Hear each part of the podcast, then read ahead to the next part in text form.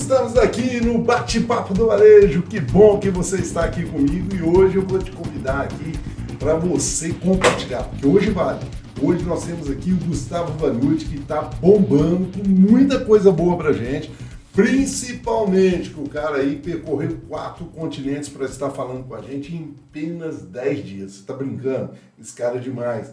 E esse Gustavo Vanucci esteve aí na nossa NRF, maior feira de varejo, na Euroshop, que é considerada uma das maiores feiras do varejo do mundo, que acontece de 3 em 3 anos. Depois ele vai explicar um pouquinho as diferenças entre elas, mas o que é mais interessante, Gustavo Vanucci vai entregar muitas informações para você e vale a pena. Gustavo Vanucci, que está aqui presente comigo hoje, ele é um cara, um mestre da inteligência de mercado, tanto da indústria como do varejo. Ele é professor da PUC e sempre traz novidades dentro do varejo, além de escritor da revista Gôndola e um cara também que sempre teve implementando várias oportunidades aí quando se fala do varejo, tá? E para você ainda que não curtiu, vai curtindo aqui. Para você que está no modo aí do Spotify, isso mesmo, no nosso bate-papo do varejo aqui no nesse podcast, por favor, no final do bate-papo do varejo, vai lá dê cinco estrelinhas. Para você que já gosta do Gustavo, vai dando like, dá o like, dá o like, é isso mesmo, vai entregando muita coisa para ele, porque o Gustavo Vanucci merece. Gustavo, muito obrigado pela sua presença, cara. É uma honra para mim ter você aqui no Bate-Papo Varejo, onde você sempre entregou grandes informações. Obrigado, cara. A sua presença para gente que engrandece demais esse canal. Obrigado, Ederson. Obrigado pelo convite. É um prazer estar aqui no seu canal. É um prazer poder comunicar né, com toda essa audiência que você tem aí na área de varejo. E para mim é uma honra poder né, trazer um pouco do que eu vi, de compartilhar um pouco dessas experiências. A gente sabe que, que essa é uma missão que Deus me deu, no sentido de a vida está me proporcionando cumprir, né, de poder realmente viajar, igual você citou, de em pouco tempo aí tá rodando aí a América do Sul, Central, do Norte, Europa, em busca de, de, de realmente o que está acontecendo no mundo. Né, e, ao mesmo tempo, trazer um pouco para o universo do brasileiro, né, dentro do contexto brasileiro, a gente sabe que os desafios do varejo são grandes, mas por outro lado, se a gente não for, não for um eterno inconformado, a gente continua na mesmice da vida, né? E eu acho que eu brinco muito com meus alunos que eu falo que se, se, se é, o prazer de inovar é aquilo de não aceitar o que está na, na, realidade. E eu falo que nesse ponto eu sou eterno inconformado. Então, então a, a, gente tem que sempre buscar melhor, porque senão até hoje a gente vivia em caverna. E foi graças a Deus as mulheres brigando para não viver em caverna e querendo uma vida melhor que hoje a gente tem apartamentos, casas, exatamente para dar esse conforto. Eu acho que isso faz parte. E quando a gente fala inovação no varejo, muita gente une a tecnologia, mas a gente começa a ver que tanto na NRF, que a gente já falou que o básico, fazer o básico bem feito, mas na Europa a gente começa a ver o que já está pronto, né? O que está acontecendo, e eu acho que por isso que eu, esse tema de Euroshop aí, que a gente vai comentar um pouco mais em profundidade hoje, é um tema relevante, mas ao mesmo tempo é, é de criar, gerador de insights para que né, os especialistas, né, os consultores colegas, é, os supermercadistas e até mesmo né, funcionários né, possam ter insights e falar, cara, isso faz sentido para mim, isso não faz, e aí sim colocar no dia a dia dele, né? É uma então, construção de valores, né? É isso aí. E esse é um ponto interessante, porque a gente falou muito, a marca supermercado, né, supermercado A, supermercado B, supermercado C, precisa muito treinar com isso. Porque se investe pouquíssimo em marca de supermercado, de posicionamento né, de estratégico para marcas de supermercado. Né? Pouquíssimos supermercados entenderam isso até hoje. É verdade. Ô, Gustavo, trazendo isso aqui, vamos conhecer um pouquinho do Gustavo Vanucci, né? Eu acho que é muito interessante todos aqui do canal conhecerem mais o Gustavo, saber um pouquinho do Gustavo aí. Inteligência, você é um profissional mestre aí na inteligência de mercado, né?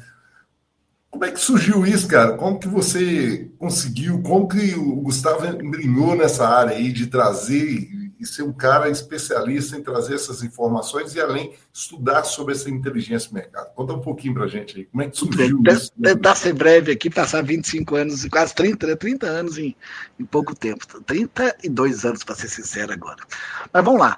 O, a minha vida, eu perdi meu pai cedo, né, com 16 anos de idade, 17, e logo em seguida eu tive que trabalhar. E a minha primeira experiência foi com minha mãe montando uma flora, né? E a gente começou a vender flores e foi dois anos, aonde a minha essa vontade de crescer, não concordava com algumas coisas, não, ela não controlava estoque, eh, o preço não era, não tinha, ou seja, todos os problemas que a gente vivencia eu queria fazer, queria executar e ela não, porque tinha que operar. Então eu tinha visão de gestão e ela tinha visão de operação, né? E aí saí e fui trabalhar no, no shopping center, que já era Belo Horizonte, estava inaugurando as ondas do shopping, isso aí por volta ali dos anos 80. E aí foi quando a, a, a, me inseri e rapidamente virei gerente de loja, aquela coisa toda. E durante quatro anos eu usei muito shopping para pagar a minha faculdade, né? Então foi uma experiência muito boa, se ganhava muito dinheiro naquela época. E aí, só para você ter noção, você vai até rir, eu brinco em algumas palestras de tecnologia que em 1990 eu fui gerente de uma loja onde eu contava estoque com leitor de código de barra, aonde eu tinha um computador que me dava o splash da, de, de venda da loja de hora em hora, e ainda conseguia passar uma mensagem para a sede do Rio de Janeiro. Peraí, peraí, isso em 1990, né? Em 1990. Cara, chamava grupo. Falar, você já estava avançado há muito tempo ali, não tem lógica. Exatamente. Que era o Grupo Chocolate, eles tinham as três lojas é, do shopping, que era Pé da Atleta, Bill Bros e Rede Chocolate. Chocolate era feminino, já segmentado, é. Bill Bros masculino e Pé da Atleta esportivo e eu era o gerente da, da Bros, que é uma rede masculina. E foi muito legal, porque a gente avançou muito. Você tem noção, na época, o vendedor para entrar na loja era 15 dias de treinamento.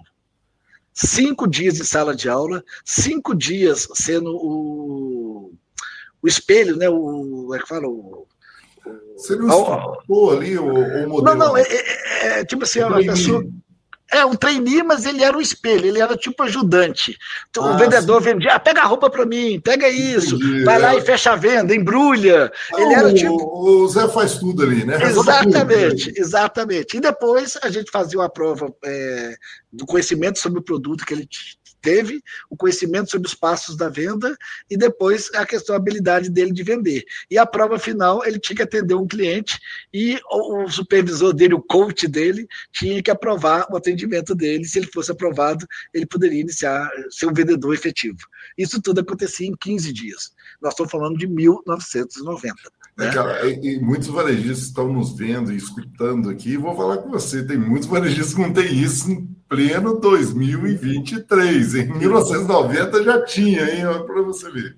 Exatamente. Então, assim, Deus me deu a vida, me deu oportunidades muito grandes de conseguir estar sempre em empresas que tinham essa visão humana, que tinham essa visão de, de construir, de passar conhecimento. E eu, né, por sorte, eu tive, tive nessas empresas. Depois eu fui parar na, na Sketch, que é uma loja mineira, né, que hoje é uma das maiores lojas mineiras de roupa masculina, e depois na Hugo Boss, que é a roupa internacional, onde foi a minha trajetória. Saindo desse ramo de vestuário, eu entrei no mundo da, da indústria de alimentos, né, tive passagem aí pela Colonial Agropecuária, que é o extrato de tomate colonial, que é muito famoso aqui em Minas, já chegou a ser a segunda marca na minha época, a gente perdia só para a Sica. Logo depois eu fui parar na, na, na Nestlé, e durante 10 anos eu migrei minha vida na Nestlé. E aí foi quando eu tive a oportunidade de não ter uma carreira, é, como a maioria das pessoas, uma carreira vertical a minha carreira foi muito horizontal, mas crescendo todo ano. Então eu, eu tive passagem pela, pela, supervisão administrativa de sorvetes, depois eu fui passar na área de merchandising, logística, trade marketing, fui galgando um pouco essa experiência, depois fui para a linha seca, e na linha seca eu caí no mundo da distribuição. Né? E aí foi uma área que me ensinou muito, porque a gente teve um grande projeto que era para colocar 68 pontos do Brasil para poder fazer entregas em 48 horas né, que hoje é o grande desafio da última milha, do e-commerce, né? Ou seja, é. a gente lá em 2001, a gente estava estudando isso. então, essa inteligência trouxe para mim. E aí eu ganhei um prêmio. O que, que era esse prêmio? Eu fiz todo o mapa de inteligência de mercados da Nestlé na época no Excel. Então a gente tinha. No Excel, é, cara. É, se você quiser, vou, né, a gente pode mostrar a foto aí, você mostra a foto, em caminho né, para você publicar aí. E aí a gente fez esse mapa, esse mapa me remeteu muitas pessoas dentro da companhia começaram a, conhecer um pouco o meu trabalho. E aí depois eu fui é, eleito aí, o melhor coordenador de negócio no Brasil, ganhando o prêmio de distribuição. Aí saí da empresa, né? Quando eu saí da empresa, montei já logo a minha empresa, a Varus Consultoria, e de lá para cá eu venho pegando todo esse conhecimento né, em desenvolvimento do, do varejo, desenvolvimento da indústria, para a gente conseguir atender o que eu chamo de né, do Deus do mercado, que é o consumidor final. Então, fazer tanto esse trabalho para que no final de tudo o consumidor tenha mais informação, o consumidor tenha capacidade de escolher o produto e fazer com que aquele produto que realmente tem os atributos que ele valoriza, que seja evidenciado na gôndola. Então, inteligência de mercado nada mais é o que? É você conseguir ser mais competitivo. Né? Então, quando eu estou no varejo, eu tenho que trabalhar questões desde a estratégica, passando pelo tático, pela operação, mas para que no final o consumidor, na hora que surge a necessidade de compra, ele escolha aquele supermercado em detrimento do outro. E quando eu estou na indústria, o meu papel é esse: é ajudar a indústria a ter um posicionamento de preço, produto, embalagem, gôndola, é, canais de distribuição, se é varejo, se é atacado, se é atacarejo, se é e-commerce, os canais que a gente vai utilizar, para que no final o consumidor, na hora que surge a necessidade de compra, compra, independente do canal de venda que ele escolha, ele consiga ter o produto a tempo e a hora diante da, dos micro momentos dele. Então, o desafio nosso é esse: tornar as empresas mais competitivas, gerando maior faturamento, gerando mais lucro e o principal, expandindo os negócios e crescimento. Então, resumindo, falou em crescimento, falou em expansão, a gente tem como contribuir nesses projetos.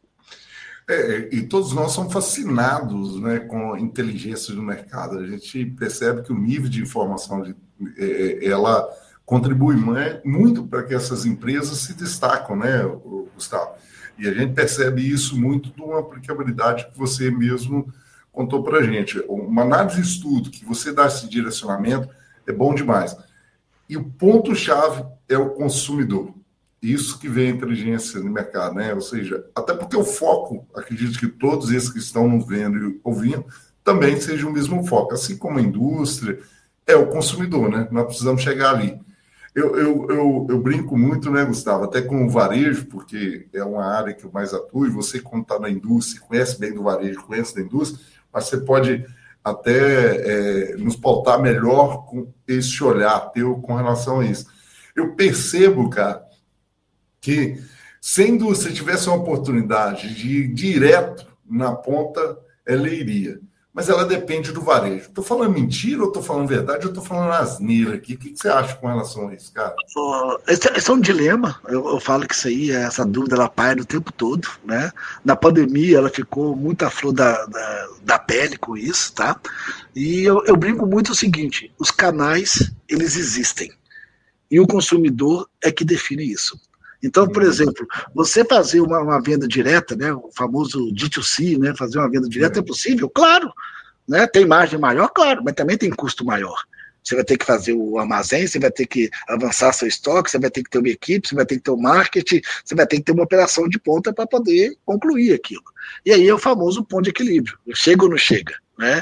Então, eu posso falar com você o seguinte: todos os canais, B2B, B2C, D2C, é, atacarejo, vender direto, não vender, utilizar é, canal indireto, canal indireto, todos eles montam estratégia. O que, que diferencia uma indústria ou um varejo e por que optar por um ou outro, ou um e outro, que é o que está acontecendo muito hoje? Tudo depende da estrutura da inteligência geográfica que se quer atingir, da capilaridade que se quer atingir e do ponto-chave que eu falo que é o real por quilo. O real por quilo, ele tem uma inteligência por trás dele, que quem descobrir inteligência, igual, graças a Deus eu tive essa oportunidade de descobrir, você Vai consegue. Contar mais disso pra gente. Né? essa aí você jogou aqui, eu falei, cara, que isso? Mas aí. É é real por quilo, isso você falou mesmo? Exatamente, exatamente. Se você pega uma empresa que tem um real por quilo de 20, 30 reais o quilo do produto dela, você consegue colocar no Brasil inteiro. Se você, seu produto é 10, 15 reais o quilo, você só consegue colocar dentro de um estado e olha lá. Se você é cadeia fria, você precisa de um real por quilo maior. Se você é o, o que eu quero mostrar aqui é o seguinte, que tudo depende da equação volume versus real por quilo. Então, quando você começa a entender isso, por quê? Porque você entra no universo de uma técnica chamada custo de servir, e esse custo de servir, ele faz o quê? A equalização do supply chain ele faz a equalização do produto desde da indústria da produção, do start da produção, até a hora que o consumidor leva para casa dele. E que isso é o grande sonho de todo mundo, que tem um termo em inglês, né, que em português seria S, o I comercial OP, né, que vem, vem do termo de sales, venda, e operation planning, que é a operação do planejamento, ou planejamento operacional. Então, a partir do momento que você faz toda essa estrutura e linka isso na cadeia produtiva até a cadeia de abastecimento, chegando ao consumidor final, esse é o grande desafio de fracasso ou não de algumas empresas ou seja, empresas com real por quilo baixo querendo atuar no Brasil inteiro. E aí você precisa de uma cadeia, de um canal indireto que te leve o seu produto. E o inverso também. É, que seriam as distribuidoras, né? Ou seja, que. É, não necessariamente, você pode não. ter um atacado, você pode ter um é, pode ser canal distribuidor. Atacarejo ou o próprio varejo em si. Né? Exatamente. Né? Então, assim, isso que é legal. Se você pegar a loja americana, se você pegar a Amazon, quando ele cria lá o, o canal do, do, do, Flash, do cliente. Por hum. quê? Porque o estoque já está avançado lá na frente. Ele já transportou o T1 uma carreta de produto e que está pagando agora só armazenamento, porque ele ganhou dinheiro no transporte. Em última instância, para tentar fazer uma conta rápida para você, uma carreta de 100 itens, vamos colocar assim, que custa um real, o faturamento da carreta é 100. Se aquele, se aquele produto for de 10 reais, é mil. Se o frete for 100 reais, você não ganhou nada no primeiro. Se for mil, te custou 10%. Então, pois é. basicamente é. isso, entendeu? E, e a questão da, da pesagem em termos de volume não entra dentro dessa equação também? Por exemplo, um papel higiênico você carregar, diferente de você carregar né, um aço, por exemplo? Sim, aí é a cubagem. Né? A cubagem uhum. ela, ela vai limitar o seu faturamento. Então, Isso. o problema do papel higiênico é o seguinte: a partir do momento que você tem um produto leve demais, com alto real por quilo, Isso. você tem um problema de cubagem, que é o que a gente chama na logística de drop size. O drop size é o quê? É a cubagem que você ocupa de um caminhão. Então, você pega, por exemplo, a gente está fazendo uma transação agora com castanha de baru. O castanha de, a castanha de baru, o preço de fábrica é 70 reais o quilo. Ou seja, se você colocar 30 toneladas de barulho dentro de um caminhão, você imagina o, o valor dessa nota. Uh, né? É. Agora, se você pegar uma carreta, essa mesma carreta, e for colocar papel higiênico, que é o produto que você citou, talvez você não coloque 20 mil reais, porque não cabe, porque ele vai estourar a capacidade dele. Ou seja, ele estoura a cubagem, mas não estoura o peso. Aí é. entra, entra a segunda análise, a partir das limitações de drop size, o TIF, que é ter o produto é, 100% no tempo certo. Né? Que o, hoje em dia todo mundo critica muito esses termos ingleses, esses termos é. logísticos, mas é, o que a gente quer mostrar é o seguinte: quando a gente estuda a cadeia, a gente está estudando a cadeia em toda a sua trajetória. E essa é a diferenciação, de, essa é a inteligência de mercado. Você buscar o ponto comum, entender o potencial e falar assim, pô, minha fábrica, até 10% de share eu consigo aqui dentro, numa área de 350 quilômetros eu consigo ir com minha própria equipe, a partir de 300 quilômetros aí eu vou precisar de um atacado, de um distribuidor, uhum. e aí você monta o que a gente chama de canal híbrido. Então, muitas das vezes, pensando de uma maneira bem clara, é o, o direct consumer, né, você consegue fazer no raio de 10, 20, 30 quilômetros. O, a venda direta você consegue até 300 quilômetros.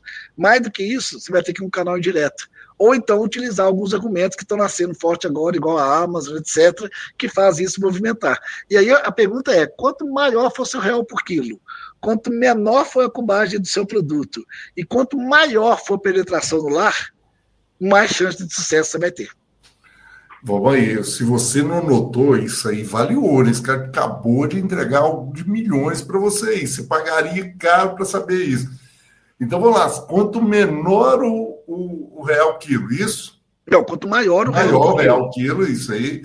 E quanto a gente tiver o quê? A cubagem menor, margem menor, ou seja, o produto ele for de é, mais. É fala? Mais valor agregado e menor volume. É, é, o, o, valor agregado eu não gosto de usar esse termo porque ele remete a outra coisa.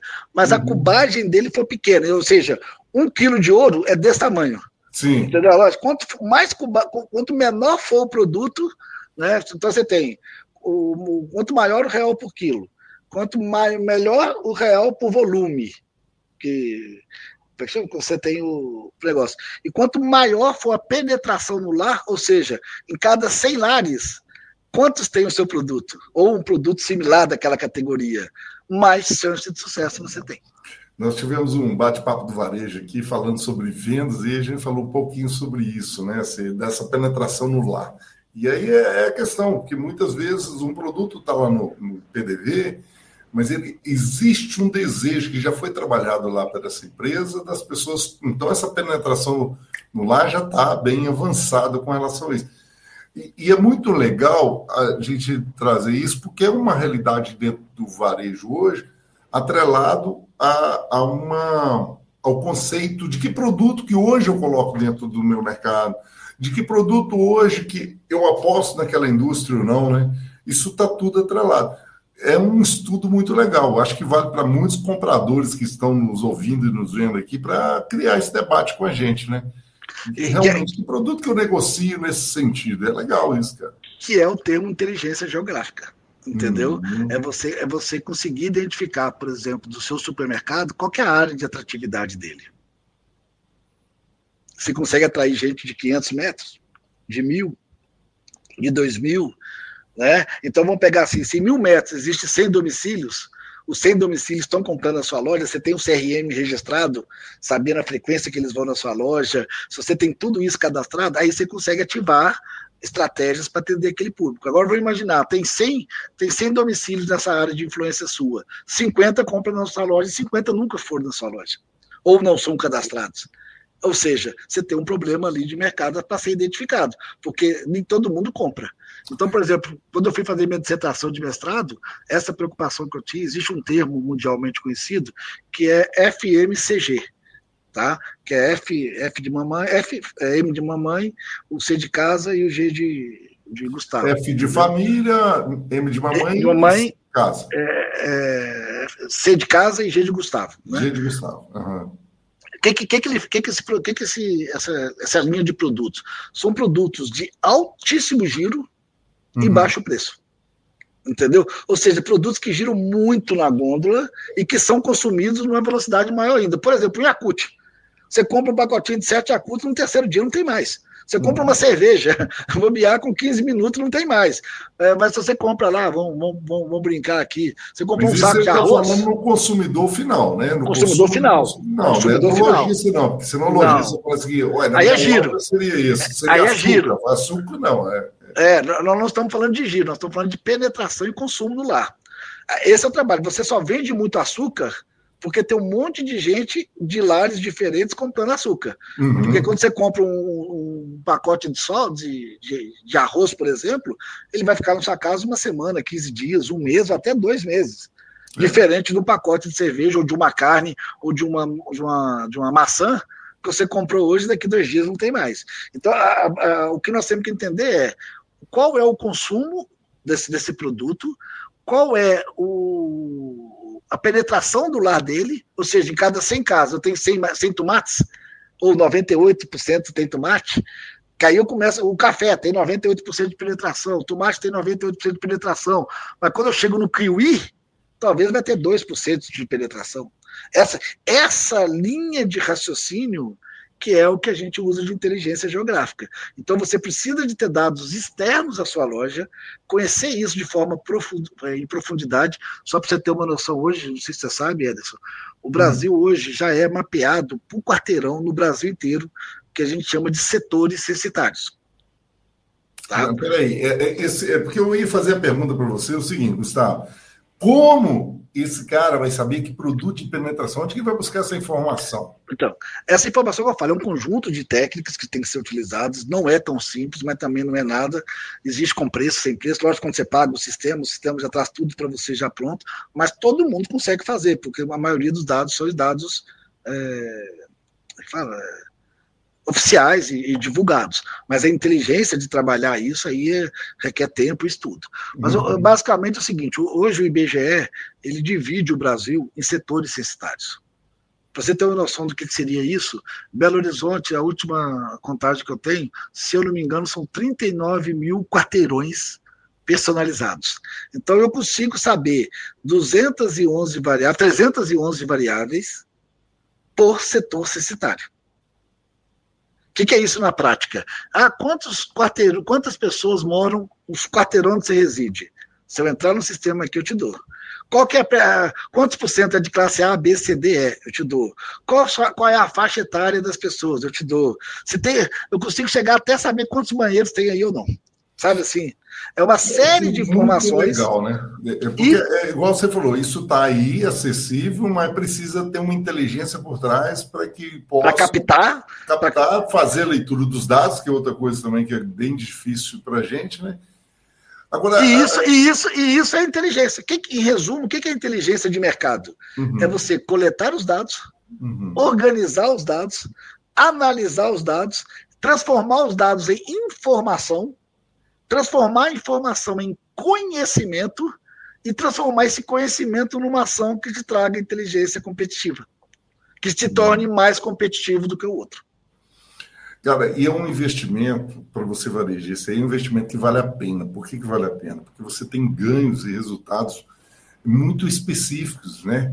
Eu, eu costumo dizer muito com meus clientes aqui, eu falei, é ser snipe, né? Você precisa atingir mais dando tiro para todo lado. Não, dá o tiro certo, cara. Você vai realmente acertar, a coisa vai rodar, né? vai ter essa, essa apreciação. É muito legal isso. Pegando esse gancho do que você falou aí, de que realmente a gente é, tem inteligência no mercado, pegar o produto, né? E esse cara tem uma loja, ele tem uma loja em uma determinada cidade do interior. E ele está lá naquela loja, ele, ele, consegue ver esse senso da quadra, né, do, do, aonde ele pode atingir. Mas aí você falou o seguinte: olha, você fazendo uma análise, você tem 100 residências ali em volta da, no, no, no raio ali, né, que você de, predeterminou. Você tem 100 residências, você teria que atender esses 100 clientes. Mas vamos dizer que você não tem, você atende só 50. E outros 50 você atende pontos diferentes. Qual a sua leitura disso, Gustavo? É, isso aí tem várias, várias, desde são 20 anos mexendo com isso, tem vários porquês, né? É por isso que eu provoco é, você mesmo. Existem existe as barreiras geográficas, né? Então, por exemplo, uma linha de trem, ela já cria um limitador. Uma avenida, igual, por exemplo, a avenida aqui, Cristiano hum. Machado, quem está de um lado não vai atravessar para o outro lado se tiver um supermercado desse lado para contar, não sei que não tem nenhum. Aí você, tem, você é obrigado a atravessar pela uma ausência. rua que só tem uma mão também pro, é, é limitador. Também é limitador. Né? É, por outro lado, vou pegar outro caso aqui, subida uma subida muito forte, né, uma, uma rua muito íngreme e vice-versa.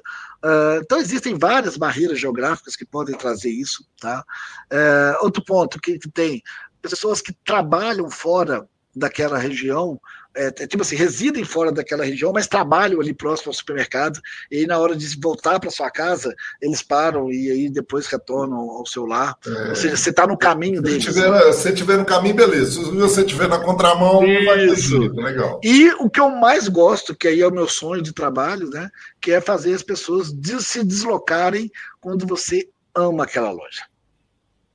Entendeu? Isso é muito legal. É quando você pega e sai daqui. Eu vou sair daqui, vou lá, porque lá eu tenho é, preço bom, eu tenho mix bom, eu sou bem atendido, é, o ambiente da loja me permite, eu sei que o produto ah, é fresco, eu sei que o hortifruti é fresco, eu sei que o pão é o pão que eu gosto de. Sabe? Você vai lá por ainda fica pedindo que dia que vocês vão abrir lá perto da minha casa, que dia que, que dia que eu vou ter uma loja lá perto de casa.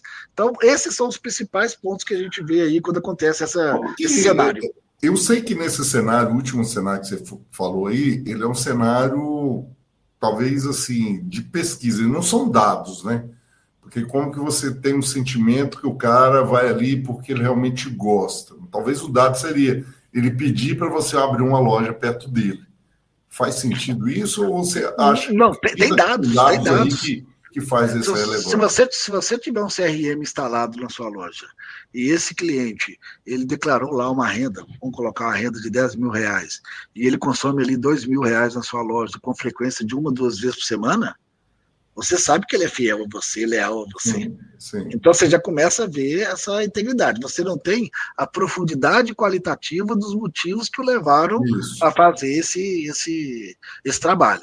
Então, aí é o trabalho de relacionamento com, com o consumidor, que é você ter um departamento de marketing, não marketing publicitário ou marketing como propaganda e publicidade, né? Nós estamos falando de um marketing de relacionamento, um marketing de interação, um marketing de saber o dia do aniversário dele, um marketing personalizado, de comunidade, que você vira e fala assim, cara, seu aniversário, você sempre comprou esse, esse vinho aqui, eu vou te levar esse vinho com esse queijo, ó, oh, hoje é aniversário da sua esposa, você comprou a tal flor, acabou de chegar uma flor novinha que você gosta, sabe? É você entender os hábitos de consumo dele e trabalhar junto com ele, ajudar ele nesse processo. Ó, se você não tiver tempo aqui, deixa que eu levo da sua loja, só faz o pedido aqui que o nosso motoboy sai às três horas da tarde. Cara, é você dar solução. Então, não estou falando só de produto, é produto e serviço. Só que isso, sim, aí requer tempo para poder transformar toda essa parte qualitativa em dados, informações que consigam ser trabalhados para o departamento de inteligência dentro do supermercado.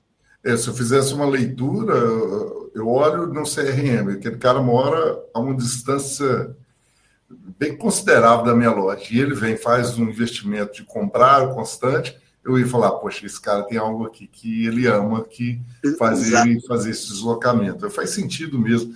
Eu, eu, vejo muito isso dentro de uma realidade. Você até falou de alguns obstáculos. Hoje mesmo eu estava numa cidade e eu passei em frente a uma floricultura. E eu gosto muito de plantas. Eu fui plantar aqui uma. Eu quero plantar umas roseiras. Não sei se você ficou sabendo, perto da uva, plantar roseiras. Os passarinhos deixam mais calminho lá minha, minhas uvas, sabe? Não fica tanto. E aí eu vi as roseiras lá. Poxa, vou passar aqui para comprar na volta e aí eu fui. Quando eu voltando, na rua era contramão. O que, eu fiz? Passei, depois passei. Foi embora, exatamente. E isso, para você varejista, é, existe esses obstáculos, você precisa observar. Você vai abrir uma loja, tem que estudar, né, Gustavo? Qual é a região que está abrindo, qual a demanda, fazer pesquisa de mercado. Ela, às vezes, você pode falar assim, ah, é caro, é um investimento alto mas eu falo com você, ela te dá retorno. É melhor você investir de 30, 40 mil, 50 mil do que investir 300 mil, um milhão, numa loja que não vai te dar retorno. É, eu, não, totalmente. Eu falo que toda loja dá lucro. Não tem loja no Brasil que não dá lucro. Só que existem as equações que precisam ser descobertas para aquele ponto. Essa tá? é pesada, hein? Essa é. é pesada. Toda loja dá lucro. De, de, Existem as equações. Cara, você vai ter pergunta para caramba comentário aqui com relação a isso aí, cara. Porque, porque, na verdade é o seguinte, de repente o, a gente pode ter o melhor ponto, mas o cara não tem a melhor equipe, não tem o melhor mix, não tem o melhor preço e não vai funcionar. E do mesmo jeito que o produto não é bom para a flora, mas de repente o ponto é excelente para um bar. Eu tô, isso que eu falo assim, todo ponto todo ponto tem a sua característica, tem a sua vocação. Talvez tem... você está no local errado, né? Você falou. Exatamente. Mas o que eu quero dizer com isso, quando a gente vai escolher um ponto, o, o principal desafio é entender o potencial de consumo. E até mais, a gente chega no. Existe um índice que é o índice de saturação de varejo. Então, o que é o índice de saturação de varejo? É o potencial dividido pelo número de players daquela região. E aí você, você consegue é entender o, o seguinte. Peraí, vai devagar. Você está dando uma aula para a gente aqui, não, não pode perder. Se você não está anotando aí, ó, eu primeiro já vou pedir para você curtir esse canal, porque está valendo a pena. Se você não compartilhou com aquele colega, já compartilha de uma vez. Que o que o Gustavo está dando aqui é aula para gente, cara. Vale o ouro, já vale o ouro, já tem ganhos aqui que não acaba mais. Volta nessa aí, Gustavo, volta nessa aí. Quando a gente fala né, na, na, na área de inteligência, de entender o potencial, a gente precisa entender que, é, vamos imaginar uma cidade de 10 mil habitantes, só para ficar uma, uma, uma, linha de raciocínio mais, mais rápida, e que tem apenas um supermercado. Nós estamos falando que 10 mil, 10 mil pessoas iriam consumir o produto daquele único supermercado. Sim. A partir do momento que você abre dois, você passa a ter um índice de saturação diferente. você passa, teoricamente, a dividir já o potencial em duas lojas. Só que no universo real isso não acontece. Uma loja Sim. sempre tem um percentual maior do que a outra e fica a disputa pelo, pela atenção desse cliente é a frequência de compra. Quando você calcula isso, a gente chama de índice de saturação de varejo, que é você pegar o ponto de equilíbrio de uma loja e falar: se o ponto de equilíbrio de uma loja é 50 mil e eu tenho 100 mil de potencial de mercado, eu só consigo colocar duas lojas naquele território. A partir do momento que eu consigo colocar três lojas, duas dessas lojas não vão atingir o ponto de equilíbrio. E aí, é entra... competitividade, né? Quem vai ser o ah. melhor nessa história? Né? Exatamente. Aí vem, entendeu agora, inteligência de mercado, inteligência competitiva, e aí você conhecendo esse diferencial, sabendo o risco e sabendo o que, que precisa ser feito, conhecendo o hábito de consumo do consumidor, a frequência de compra, a missão de compra, tudo que você entendendo isso que está fora, enquanto a operação de loja está rodando, a gente está lá com a equipe pensando tudo, tudo, tudo isso para a gente conseguir criar as ações para que esse público volte à loja, aumente sua frequência, aumente seu, o número de itens por cupom, e aí você consiga ter um, um ticket, é, ticket, médio maior, né?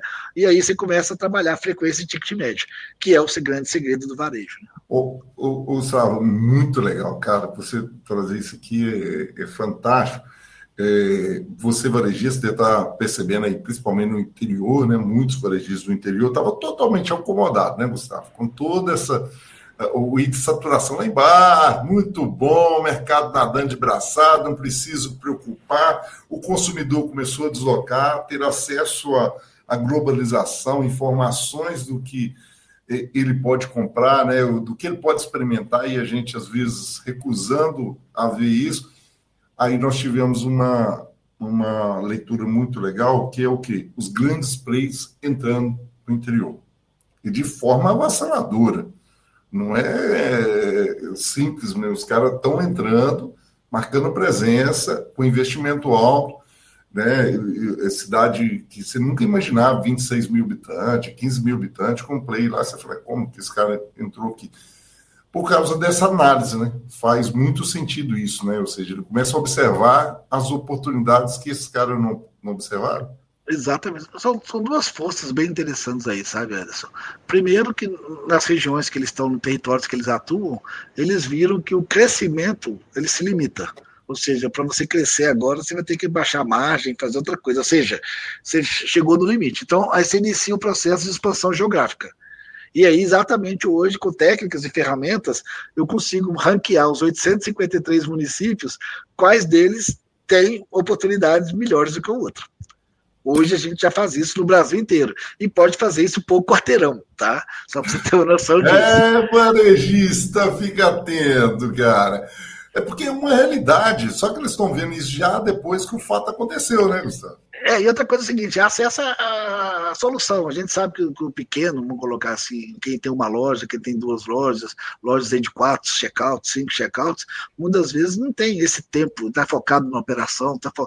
o marketing, a publicidade é basicamente fazer um encarte, fazer, é, com, comprar um produto bom e colocar ele na promoção. Ele não tem esse tempo, esse conhecimento.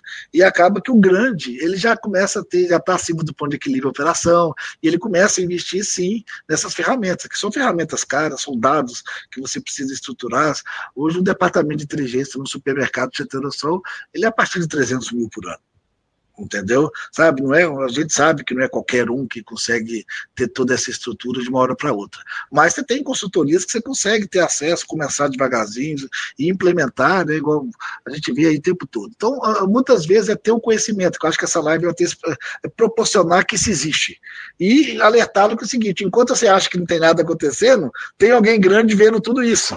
E aí que vem, entendeu? E aí que a gente pega e fala, olha, é, infelizmente o conhecimento, a tecnologia está em quem pode, não em quem quer. Né? Então a gente fala que isso aí é o grande desafio do futuro. Por quê? Porque o segundo ponto, além desse, é a questão do poder de barganha. Então, o que é o poder de barganha que eu queria falar? Essas grandes redes passam a ter uma grande penetração do share da indústria ó, a rede tal tem tantos por cento da venda, 10, 20% daquela empresa depende dessa rede. E aí esse cara cresce por quê? Porque ele compra barato e consegue vender barato, enquanto que o pequeno ele não tem acesso àquele preço. Então ele, ele para poder competir, ele vai ter que reduzir bem a margem dele para ter um preço competitivo naquela categoria. E aí surge um diferencial competitivo, né? Como esse cara sobrevive? Em duas ações, né, basicamente. Ele vai ter que investir muito em questão de produtos locais, produtos que é essência, e no relacionamento humano que ele adquiriu, de conhecer o nome, de conhecer os é, hábitos. É, de... Eu até peguei muito isso nessa série né, da, da NRF que nós estamos fazendo aí. Ou seja, eu peguei muito nesse gancho, né? Foi muito mostrado isso para a gente. Você vai trazer essa experiência da Euroshop para a gente aqui. É que é, o que vai ser o diferencial vai ser isso, né? Porque a tecnologia vem para facilitar. Então, quem é que os grandes players vão ter muita dificuldade com relação a isso? Né? Ele não consegue estar ali conhecendo o senhorzinho, ele vai usar através da tecnologia. Mas você conhece, porque você é daquela cidade, você é daquele bairro, por isso que o Gustavo chamou muito você para aqueles 100 domicílios que estão ali. Como é que você está tratando ele? Você conhece todo mundo, sabe o aniversário do cara, sabe se o filho do cara nasceu, é, é, qual a importância que ele dá para determinados fatores, e isso vai determinar o diferencial nessa competitividade. Até porque eu ia te puxar um gancho que esses grandes players aprenderam uma competitividade muito grande, você já deu até um, um ponto muito interessante, que, que é a questão do, dos fornecedores, né? É, eles aprenderam muito nos grandes centros essa competitividade. Então, o que acontece? Eles já têm uma margem achatada. Por si só, eles já sabem sobreviver. 1% de margem ali para eles já é um ganho. Caramba. E ele vai para o interior, com, às vezes, com essa margem já sacrificada. E aí você vê aquela, aquele lojista que está ali dominando, com aquela margem altíssima, e o consumidor, quando abre aquele novo player, vai lá e fala, cara, aquele senhor estava roubando de mim o tempo todo, o que, que é isso? Margarina nesse preço, e olha aqui o preço que ele me cobrava. Essa é uma realidade que eu falo muito para os varejistas para ficar atento, começar a estudar mais, entender porque esse consumidor, a nível de informação, está tendo muito, né, Gustavo? É, e, e outra coisa, a informação hoje está na ponta do dedo, que é o celular. Né? Então, cada vez mais isso vai ser essa disseminação do conhecimento, da informação, da pesquisa, né? Vai ser muito rápido. E por isso que eu falo, quando você cria um ambiente seguro, você cria um ambiente favorável, é, até num artigo que eu falo da NRF que a gente escreveu, que está lá na, na, revista Gondro, a gente usa muito do termo né, de, de gerar a dopamina dentro da loja, no sentido de a pessoa ter prazer, falar assim, eu vou lá pelo prazer que aquela loja me proporciona, né? Então, acho que esses são os segredos para a gente colocar essa inteligência de mercado, não só de dados, tecnologia, mas entender, porque quem entende o consumidor é o dono. Né? Ele, ele sabe o calor, ele sabe tratar, eles têm esse relacionamento humano, e que isso nas grandes empresas é muito difícil pela estrutura que tem, pela, pelos avanços que fazem. Eles, os avanços geralmente são estruturas é, bem definidas, né? E que não tem todo esse carinho que uma loja pequena de uma cidade consegue levar isso para o consumidor dele. Então, as atenções do ambiente, no atendimento, no mix, e entender as limitações que ele tem também, uma vez que essa rede também tem esse, esse poder de barganha, né? Então, hoje, cada vez mais, ter inteligência, ter. É, não usar o termo inteligência como algo. Né, é, é, não atingível, é, não atingível, né? É. Inteligência é aquilo que eu falei, tudo que eu faço simples e que meu consumidor entende e reage positivamente é inteligência, né? A inteligência, se você souber usar um Excel legal para anilhar e já cruzar os dados, já é uma inteligência. Às vezes eu chego no. O cara está ali fazendo sorteio, é, preenchendo, né? A, Lei Geral de Proteção de Dados não está permitindo, mas o cara estava lá preenchendo os cupomzinhos eu falei, o que, você vai fazer com esses cupomzinhos depois? Eu falei, não, vou queimar, vou jogar fora. Eu falei, Poxa, você está tudo aqui. É inteligência. Saber utilizar aquilo é inteligência, né? Não, eu não só, de Excel, cara. Só precisa saber. Existe uma técnica aí mundialmente conhecida que chama Custom Spotting. Né? Mais um termo em inglês para a gente brincar aqui. Mas o, o que, que, essa técnica faz? Ela pega e geocodifica o endereço de todos os clientes. Que é a, hoje é a geocodificação, né? Você colocar um pontinho no mapa e ah, falar. Sim. Hoje os sistemas, o Excel faz isso para você. No Excel, se você, se você me der a lista de clientes da sua loja, eu já o codifico todo e te mostro onde que eles residem. Cliente por cliente. Então, assim, hoje as ferramentas. Eu, Isso na, é inteligência, na, né? Isso é inteligência. Hoje, na aula, os alunos meus lá na PUC, lá no, no curso de pós-graduação em inteligência de mercado, que não sei se você sabe também, a gente criou junto com o Brenner, que é um colega que veio do Sebrae, ele, ele fundou o primeiro curso de inteligência de mercado em pós-graduação, em 2015. Em 2016 ele precisou sair, me chamou, falou, Vanucci, você pega essa bucha para mim, eu falei, bicho, com o maior prazer, é, meu tema, é o tema oh, que eu gosto. Meu paixão, tema é, meu paixão. E ali ficamos quatro, cinco anos ali é, com o curso, aí veio a pandemia e a gente saiu, porque a pandemia tirou as aulas presenciais, uhum. muita mudança em pós-graduação. E aí eu fechei o professor Vidigal, que fazia parte da minha, da minha equipe, o professor Vidigal montou o curso na PUC, e hoje eu sou professor com muita honra da disciplina de geomarketing e pesquisa de mercado, que é um pouco de tudo que nós estamos falando aqui, exatamente dentro do curso. E uma das coisas que a gente fala é isso. Gente, tem ferramentas gratuitas, né, igual o Excel, não gratuitas que ele tem seu preço, mas assim, de fácil acesso e de, de, de, de ampla uso pela, pela sociedade, que tendo conhecimento, tem. Tudo que eu tenho na minha casa, tudo que eu tenho na minha vida, eu devo ao Excel. Ele que me trouxe tudo isso, inclusive tudo que nós comentamos, que eu comentei no início, que você vai ver na, foto que eu posso te mandar. Mas o que a gente fala disso tudo é isso, porque quando eu, por que, que me chamou a atenção tudo isso? Um dono de supermercado, conversando sobre essas técnicas, ele falou assim: não, não precisa disso não. Eu falei, por quê? Como é que você faz isso hoje? Não, todo domingo eu rodo os quarteirões em volta da minha loja e sei que o meu, o meu, a minha sacolinha é verde, do meu concorrente é azul. Então eu fico olhando os lixos e vejo quem tem mais cor de sacolinha. Se tiver muita sacolinha azul, eu sei que eu preciso reagir. Então, assim, é, é, uma inteligência. É uma inteligência. Eu falei, cara, você tem razão, não vou te vender mais, não. Você, você é melhor do que eu, né? Mas por quê? Porque através do método de observação, através da visão espacial, através de outras técnicas, ele conseguiu conseguiu reunir numa inteligência que ele conseguiu agir. Que é isso, ele coletou dados, ele trabalhou dados e pensou e reagiu. Então, isso para mim é inteligência. Não usar a lógica, quanto mais tecnologia, fica mais rápida, fica mais precisa, aumenta a curacidade, aumenta a agilidade, você tem um monte de ganho. Mas o problema é quando a gente acha que já conhece tudo. Né? Por isso que eu falo que são pequenos pontos que eu acabei de citar e que isso leva à inteligência de alguma forma. Né? É, é, muito bom isso aí. E para você ainda que não curtiu, por favor, curte aí. Vai nos comentários também falando para a gente o que, que você está achando, se está muito legal o assunto, se a gente precisa falar mais desse assunto. Mas olha, o, Gustavo, trazendo isso aqui e já fazendo um recorte para a gente ir lá para a Euroshop, né, para saber o que, que você está trazendo da Euroshop, tem tudo a ver, né? Porque parece que o ponto principal. É, é só um gancho aqui que você, eu tenho que voltar nisso aqui, porque você falou assim: olha, tem lá o artigo na Gonda.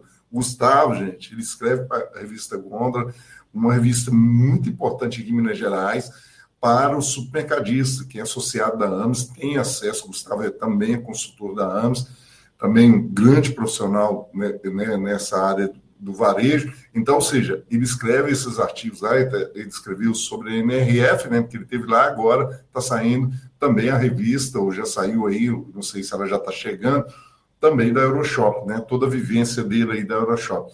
Então, vale a pena para você que ainda não eh, leu essas revistas, vai busca aí, se tem na sua loja, às vezes fica de canto e pega, lê, lê, porque é muita informação. Eu, eu tinha que fazer esse recorte, porque eu acho que o trabalho que esse cara teve, de passar noites em claro, escrevendo, passando isso aí, vale aí você valorizar e, e ver esse momento e ver quanta informação tem. Gustavo, só um, né, deixar esse gancho aí, porque o teu trabalho tem que ser aqui enaltecido o tempo todo. Obrigado. Gustavo, Euroshop, né, ela tem muito a ver com isso, pelo que você estava falando nos bastidores comigo aqui, tem muito essa questão, né, cara, de você pegar a, a, tecnologia, né, a informação com isso da humanização. Vou chamar de humanização aqui, não sei se você pode até me corrigir se for estiver errado. Mas, ou seja, pessoas né, e a tecnologia. É isso mesmo? Vamos lá, a, palavra humanização, como você citou, ela tem diversas leituras e contextos, né? Mas eu posso dizer, sem dúvida, sem, sem sombra de dúvida, que o, o, o foco é o ser humano, então nesse ponto você está certo. Né?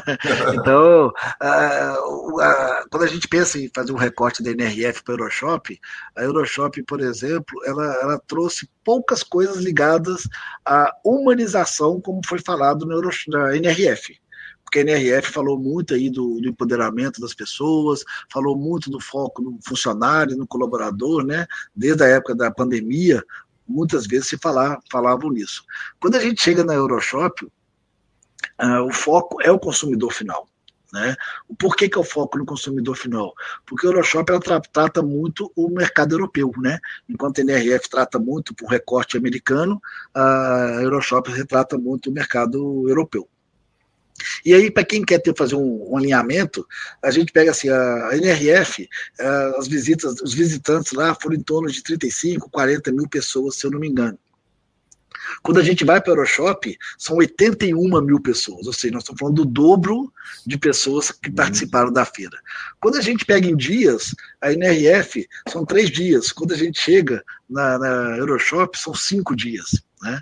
Quando a gente pega, por exemplo, também número de países, a Euroshop esse ano atraiu pessoas de 141 países do mundo inteiro. Né? E só para você ter noção, por fim, enquanto a NRF tinha lá quase mil expositores, que já é muito, a Euroshop tem 1.800 expositores. Né? É, para que as pessoas tenham uma noção do que, que seria isso aqui. É, é, é muito legal isso aí. Eu tenho que pegar aqui, senão eu, eu me perco aqui, mas é, parece no, na NRF o número de brasileiros participando. E no Euroshop, você tem esses dados também? Olha, esse ano, eles, eles é, na NRF o brasileiro é o principal, né? Então, assim, é. acaba que lá eles dão muito valor a isso. São cerca de 2 mil, 2 mil e poucos brasileiros é, que viajaram. Só comigo, por exemplo, no grupo que eu estava, tinha 250 brasileiros, que era varejo 180. Né? Uhum. Quando você chega na, na, Euroshop, a gente muda um pouco o perfil. Deve ter em torno de mil, mil e quinhentos brasileiros na Euroshop, que também é muito significante. Muito, nós estamos falando de um número bem grande, bem próximo. de participação é pouco, porque o número é muito, é muito maior, exatamente. Só que muda o seguinte: na Euroshop, nós temos muita gente da área de. É, como é fala? Ambiente de loja, designer de loja, arquitetura né? Uhum. Design de ambientes. Por quê? Porque lá tem todas as soluções para você construir uma loja. Então, todas as indústrias de freezer do mundo estão lá, todas as indústrias de gôndola que estão presentes no mundo inteiro estão lá, é, as tecnologias mais famosas, os, as soluções de entrada e saída de loja, carrinho de loja. Então, tudo que você imaginar se você quiser construir uma loja sentando nos estandes, você sai com a iluminação da loja, você sai com, com o piso da loja, você sabe que você sai com o freezer da loja, com o checkout, com as gôndolas, com os carrinhos, você só não sai com os produtos e as pessoas. O resto você consegue tudo colocar na mala do avião e trazer para a sua cidade. Então, por quê? Porque está tudo lá, né? Então acaba que você tem soluções do mundo inteiro. São cinco, é, esses 1.800 1.800 é, expositores, eles são de 55 países diferentes, inclusive do Brasil. Lá eu visitei três empresas que estavam expondo lá na, na, na feira, que são empresas brasileiras levando a sua solução para o mundo inteiro. Né? Então, assim, é muito legal a gente ver essa articulação, essa disseminação de ideias que teve na Turquia, grandes empresas da Turquia, grandes empresas ali da, da, da como é que fala? Do, do, leste europeu, empresas do. Cara, é muito interessante. Por exemplo, a Romênia, ela levou uma empresa chamada Tokinomo, que apresentou lá, por exemplo, prim, o primeiro é, gôndola interativa através de sensor, onde o consumidor passa na porta, é, passa no, no produto, o uhum. produto conversa com você. Né? Então, imagina ah, isso para as crianças. Em voz, em ah. voz. É, eu vou pegar lá o que eles estavam simulando lá na hora. Eles estavam com uma latinha da cerveja Heineken e a pessoa passava lá a porta, a, a latinha mexia na gonda, tremia, e ele falava: Ei, você, tudo bem? Não esquece de mim, não. Né? E era ou seja, a latinha que eu ia levar ou ele estava ali só com um, um protótipo? Porque assim, é um robô né? É um robô de, é um robô, um braço mecânico, onde você coloca a, o produto, ela fica presa, né? Só que ela fica na gôndola. Então você olha assim, parece que não tem nada. Quando você passa e ativa o sensor, ele levanta, mexe, brinca e ainda conversa com você. Você constrói a interação da, da gôndola com o consumidor, né? Então, pegando isso vem da Romênia. Tá? Então, assim, você começa a, a ter conversas de, de, de, soluções que foram ampliadas no mundo inteiro. Então, assim, o grande lance da, da Euroshop esse ano estava interligado ao quê? A gôndolas interativas. Hum. Né? Então, quer dizer, o futuro do, do, do, varejo aí são essas gôndolas interativas, que vão proporcionar o trade marketing, né, que é a indústria, a conversar com o seu consumidor na loja. Entendeu? Olha, o meu produto tem essas informações, essas características, esses vantagens, esses benefícios. E isso só vai ser possível quem tiver essa ligação. E, e isso é muito interessante para você, Dias, que reforça, porque o Euroshop está quantos anos na, na, nossa frente a nível de, de informação? Dez anos? Quanto você acha aí? Quanto você fala? Não, aí, aí, eu falo assim, por incrível que pareça. Você acha que nós estamos mais próximos aí? Como é que tá? É, a cada ano. Só porque eu quero. Depois você me responde isso, mas eu, é só para concluir aqui, eu não sei o time que você vai falar aí de, né, de quanto que estão avançados isso, mas dependente do varejo. Isso que é interessante, o trade, né, ali ainda dependendo do varejo, ou seja, ele não consegue fazer isso como canal direto. Exatamente. Porque as experiências, tenta isso, Faregias. O cliente precisa, o consumidor precisa ter experiências na sua loja. O que está provocando é isso, né? Experiências, não é isso, Gustavo? É, a gente tem que entender o seguinte: se você pegar do universo de 100% das transações de cupons emitidos, hum. quantos por cento ainda são dentro do varejo alimentício? Entendeu? Eu, é, eu, eu chuto 97, eu chuto 96% ainda está no varejo físico entendeu? Alguns, algumas cidades mais, algumas lojas menos, né?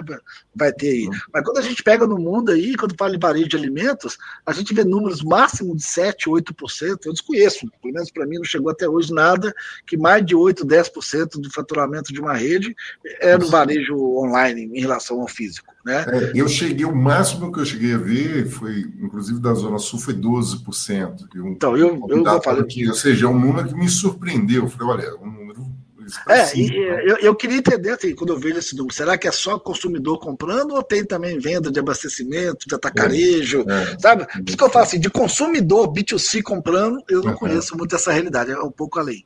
Então, assim, o que eu quero dizer é o seguinte, o, então, o trade para mim é fundamental, é ali que você cria experiência, é ali que você cria amor, é ali que você experimenta o produto, na internet não vai ter como experimentar, né? Então, quer dizer, você, você compra produtos de recorrência aonde você já confia na marca e produto produto.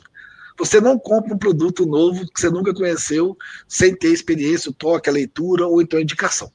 Tá? Então, é por isso que eu falo, para mim o papel do varejo físico ele é tem nome. O que os varejistas de uma certa forma têm que entender é desse papel para eles entendeu? Então, para mim, hoje, o papel do varejista, depois dessa Aeroshop, aí pegando, respondendo a sua, a sua fala, esse ano é a terceira Aeroshop que eu vou, fui em 2017, 2020 2023. É só para o pessoal entender, a Aeroshop ela acontece dois, dois anos, é isso? De três em três. Três, três, três anos. Então, o legal da Aeroshop é isso. Enquanto a NRF acontece todos os anos, e sempre são os principais players norte-americanos, quando você chega na Aeroshop, ela dá a tendência do que, que ela está implementando nos próximos três anos. Porque são empresas que já estão com as soluções prontas, implementadas em diversas lojas, querendo mostrar para o mundo inteiro o que está rodando. Não é solução, não é uma startup. Então, quando... Não, então já tá beleza, você já respondeu, né? Ou seja, quando ele mostra ali, já aconteceu no país do cara. Exatamente. Você chega lá, por exemplo, eu chego lá, é, tudo isso aqui tá. É, a gente pode depois mostrar imagens ao vivo e você fazer essa, esse link. Mas o que, eu, o que eu gosto de traduzir é o seguinte: eu vi, por exemplo, gôndolas de, é, de walking cooler, hum. onde os vidros projetavam a imagem das bebidas.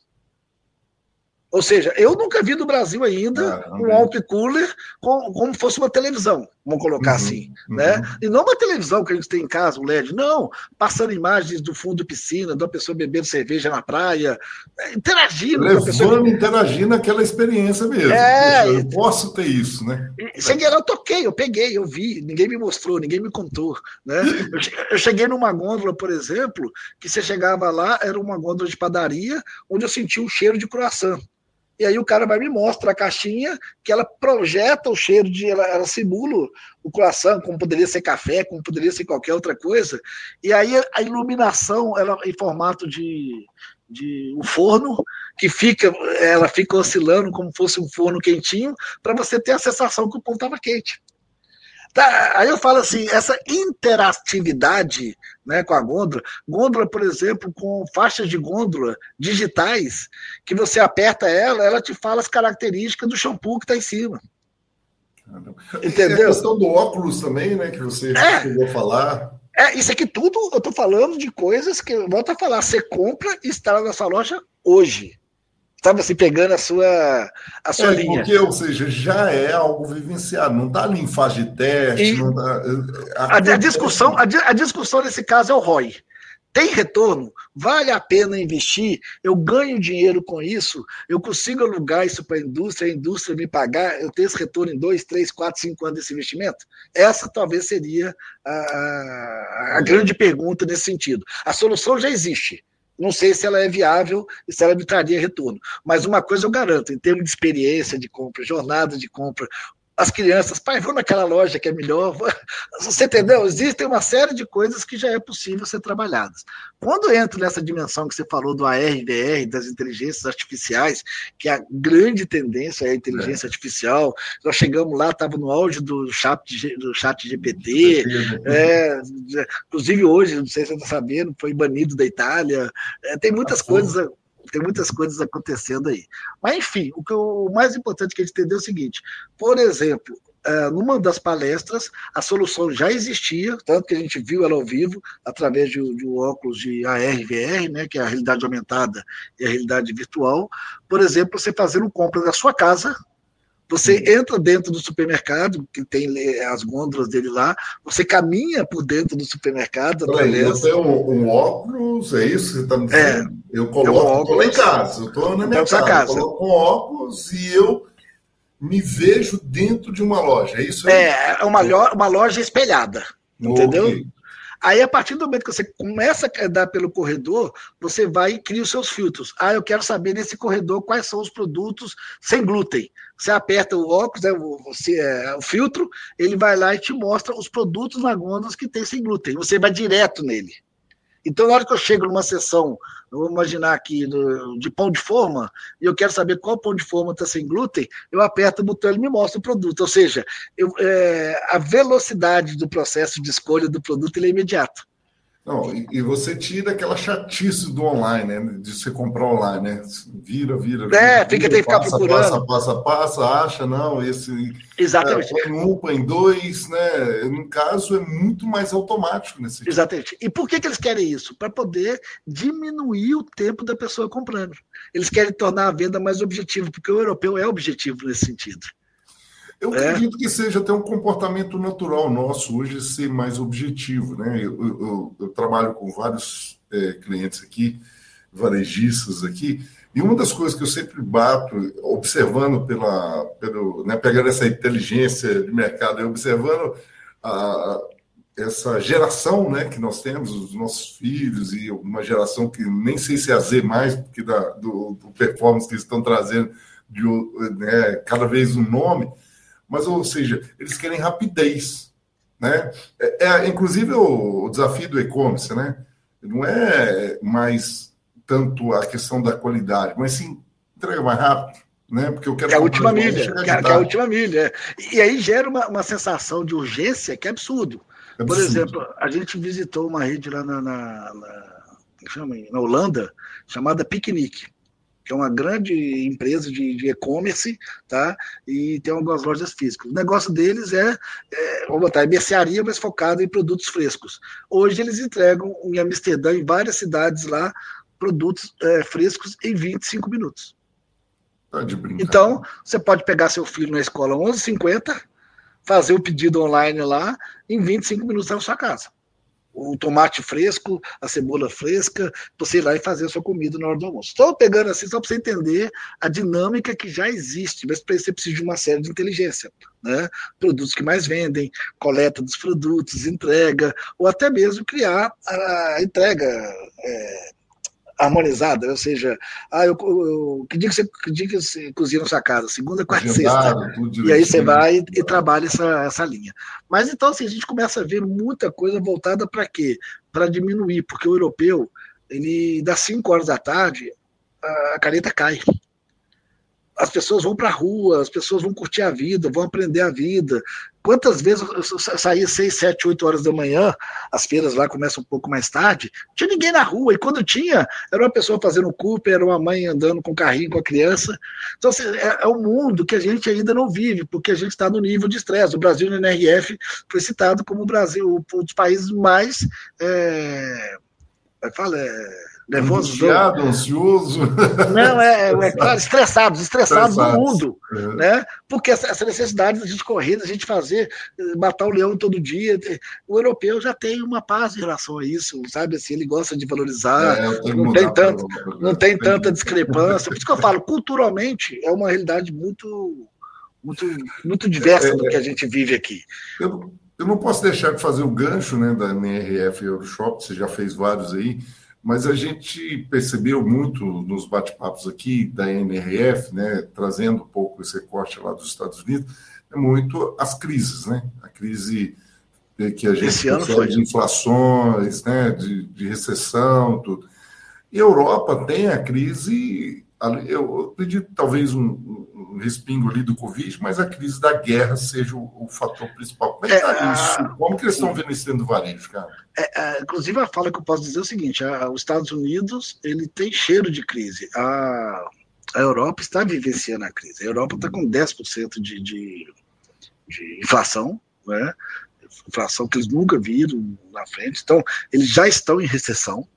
Entendeu? Então, assim, é, eu vi muito pendente em relação do que eu via na Alemanha, sendo, é, a gente viu mais, é, apesar das lojas cheias, restaurantes cheios, mas a gente vê que tem, tem mudança de comportamento. E aí, onde que a gente vê isso? Principalmente no pequeno varejo, pequenas redes. Por exemplo, tem um hotel, eu fiquei dois dias no, hotel, no primeiro e no último dia na Alemanha, devido à proximidade lá com o centro, é, que eu não vi uma pessoa. Eu cheguei, eu, eu cheguei, minha, minha chave estava na, na, na, portaria, eu pegava minha chave, ia para o quarto, eh, ficava lá, dormia, acordava, descia, entregava a chave e ia embora. Né? Não sei se tinha. Lógico que tinha câmeras, lógico que tinha uma série de coisas, tinha um código para mim entrar no, no hall principal do hotel. Então, assim, por quê? Para reduzir o custo. Né? Então a gente vê que esse, o europeu está com muita dificuldade devido ao custo da mão de obra, e por isso que essas soluções que você chamou de rápidas, que lá o termo utilizado é to go, e a gente é fala to isso. Go, isso mesmo, é, to go. Que a gente é. usa na revista isso, e a revista está no ar. É, a revista foi, a gente colocou em tempo recorde pela primeira é, vez, em legal. 20 dias a revista da feira até a publicação dela. Tem uma semana que ela está no ar. É, já está no ar, então. Então já é tá só acessar o site aí da AMS, é isso? Da AMS, é entrar no, no amsames.com.br, né? Ir lá e fazer a, o download da revista lá, a revista Gôndola. Tem todas as edições dela. Né? Vai lá, acessa lá, dá um, uma curtida lá e principalmente é, informe lá o quanto você gostou e fala para a gente aí depois nos comentários desse vídeo, desse áudio, quanto você gostou da matéria lá que o Gustavo escreveu. Isso é Gustavo, é, é, uma realidade, né? A gente vê isso e, e, e, e, o quanto que você viu, porque você falou, não, tá, realmente acontece, apesar que você viu lojas cheias, né? Mas você percebe que isso vai ter um reflexo hoje dentro do Brasil com relação a tudo isso? Então, aí eu entro o seguinte, eu acho que a gente, hoje, o Brasil tem uma questão que a mão de obra aqui ainda é muito mais barata que a tecnologia. Ah, tá? muito bom. Então acaba que a gente ainda, as tecnologias, quando a gente faz a análise do ROI, nem todas têm esse, esse impacto imediato de então, eu acredito que elas aqui no Brasil tendem a demorar um pouco mais, a não ser em, em alguns centros, né? São Paulo, Belo Horizonte, Curitiba. Mas existe Rio. escassez da mão de obra ainda, né? Então, mas a escassez da mão de obra pelo mesmo salário. Né? Uhum. Coloca um caixa ganhando 10 mil reais, você não vai ter fila de gente querendo ser caixa no seu supermercado.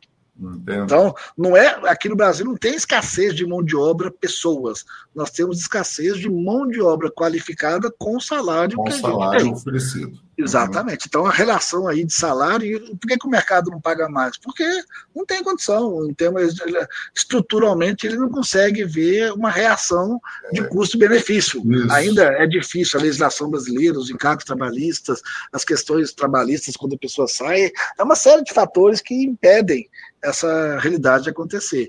Mas que nós somos cada dia mais próximo dela. Entendeu? Eu, eu digo essa, essa equação, ela tem uma data limite. Eu brinco muito que é igual a necessidade do Brasil de fazer a reforma tributária. No dia que a gente fizer, cada vez ela está mais próxima. Vai chegar uma hora que é insustentável. Eu faço, eu faço. Porque o mundo inteiro já fez. Né? Uhum. Então nós não temos outra saída disso. Então eu acredito muito nisso e essas fusões de loja que estão acontecendo, essas aquisições de loja, isso uhum. vai dar uma nova dinâmica para o varejo. Né? Então, eu acredito. É, eu, até saiu uma reportagem, não sei quantos milhões de lojas vão ser abertas esse ano. Eu falei, gente, onde vai caber tanta loja, né? Onde Exatamente. Estão vendo que eu não consegui. A inteligência do mercado aí, né? Você lembra o índice de saturação de varejo, ou seja, está todo mundo de olho nesse índice de saturação. Mas o legal é mostrar o seguinte, cara, quem tem a loja tradicional, e lá no artigo eu trago isso, né? O que é uma loja tradicional? É uma loja onde os clientes vão escolher o produto, vão ao caixa, registram no caixa e pagam, que é o que todo mundo faz hoje. Aí entra a loja self-service, que já é uma grande inovação, onde ele vai, escolhe os produtos, ele mesmo passa os produtos no caixa e vai embora. Ou até mesmo nem precisa do caixa, né? Uhum. Através de câmeras, você já está registrado, ele consegue te achar e você pega e vai embora. Já quando a gente fala de forma autônoma, são lojas que funcionam sem ninguém dentro. Né? No Brasil a gente já tem algumas, né? É, no, a rede Mufato já começou, é. a gente tem aí a, a rede do Espírito Santo, que vem, que vem crescendo seu espaço aqui dentro, sabemos que tem muita coisa para investir, mas que a grande pergunta é essa, né? Qual é o ponto de equilíbrio dessa operação? Esse é o grande, grande segredo disso tudo. Então, o que, que a gente fala? A gente fala que, por exemplo, precisamos ser mais produtivos, precisamos trazer, mas a população precisa também estar educada. Né? Então a gente sabe que tudo vai depender para fechar essa equação dessas tecnologias chegarem no Brasil de dois pontos, né? Da questão do custo-benefício da tecnologia em relação à nossa realidade. Isso aí eu te garanto que nos, nas três aeroshops, aquela solução que antes vou pegar um valor X aqui, custava 100, 100 mil euros, hoje ela já custa 30, 40 mil euros. Então os preços estão cada vez menores, então está ficando mais próximo da nossa realidade. Mas acessível a cada um dos varejistas a, a, a, investirem nisso. Exatamente. É, eu, eu penso muito que é, é, é, até financeiramente acessível. O que eu vejo muito dentro do varejista, a, a acessibilidade à informação dele obter isso. Isso que eu vejo uhum. mais dificuldade. É, é, isso. Exemplo, Hoje eu não vou na Euroshop, então eu a acessibilidade disso, por isso que esse bate-papo é para isso, a revista é para isso, né? Porque você traz essa informação. Mas a acessibilidade, falar, poxa, como é que eu trago aquilo ali? Eu quero trazer isso aqui, mas como que eu trago? Será que... Ou ele olha igual você falou, é muito distante quando você fala tecnologia. Cara, não dá para mim isso aqui, não. Isso aqui está totalmente fora do meu código de estar tá adquirindo. Ah, e aí eu falo, eu falo o seguinte: eu, quando eu preparo a feira, por exemplo, já comecei a preparar minha feira daqui a três anos. Ah, o segredo que eu passo para o varejista é isso. Vão na, vão na feira com a gente, né? Ou sozinho, vai na feira e começa a planejar os seus próximos três anos.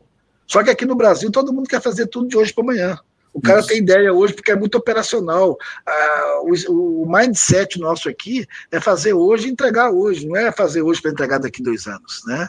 Então as pessoas elas não conseguem fazer esse projeto, esse investimento, ou fazer o investimento para diluir o custo dele em dois, três anos, né? que, é, que é a versão, a versão inversa do que, que a gente está comentando. É. Então eu vejo muito isso, está todo mundo querendo preocupado com hoje, esquecendo do futuro. Só que aí é aquele negócio, você esquece da sua loja.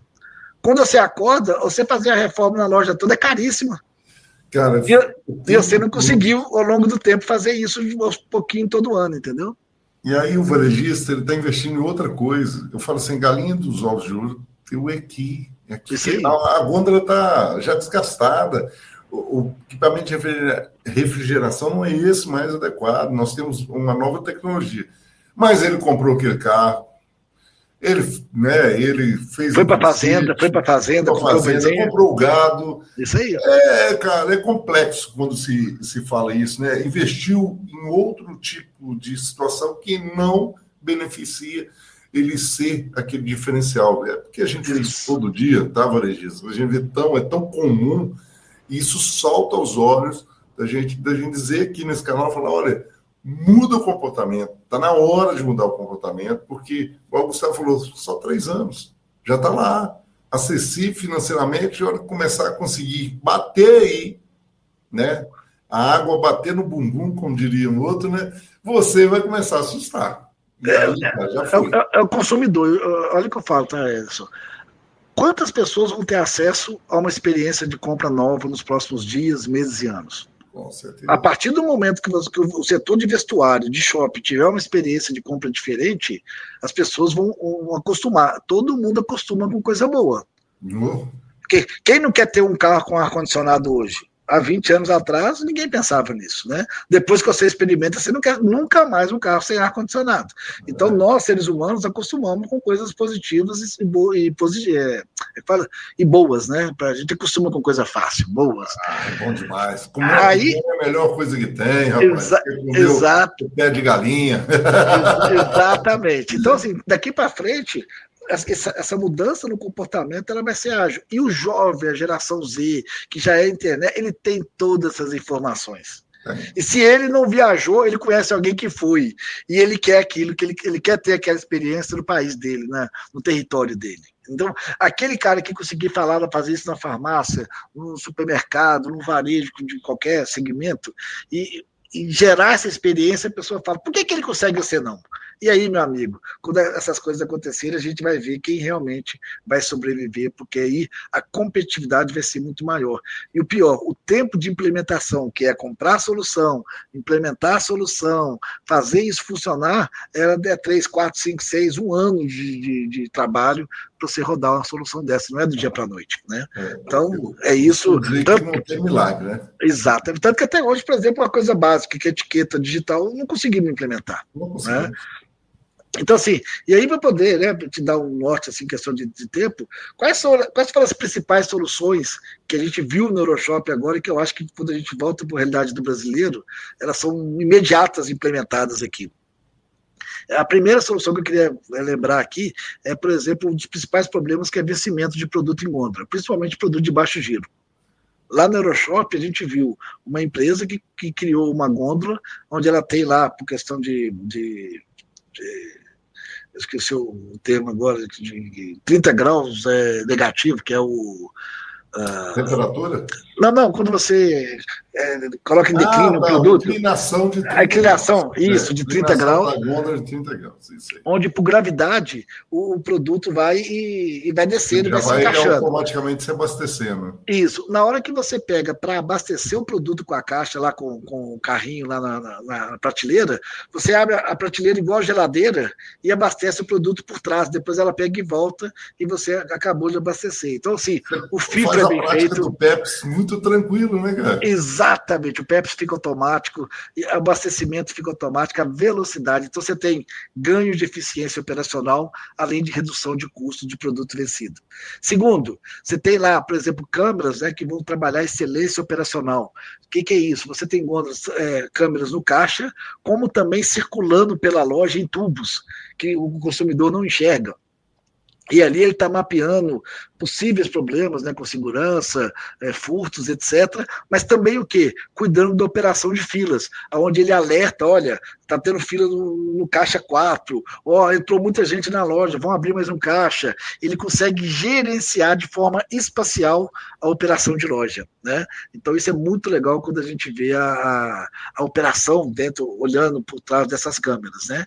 Outro ponto que a gente viu muito interessante, que são as gôndolas interativas, né? gôndolas sensoriais. É, um grande problema que o supermercado tem são aquelas, aqueles produtos é, de castanhas é, in natura, que você pega um copinho, enche ele e lacra, que é a pessoa colocar o preço correto, né? Ou seja, é. pega, pega uma castanha cara e coloca o preço da castanha mais barata. Hoje lá você tem soluções que na hora que você, você enche o copinho, ele já identifica qual produto que é e já coloca o código na, na, na balança balança. Na hora que você colocar lá, você não vai escolher mais o produto. Você só vai pegar o peso e imprimir a etiqueta. Então, quer dizer, são inteligências que hoje já estão disponíveis né, lá fora.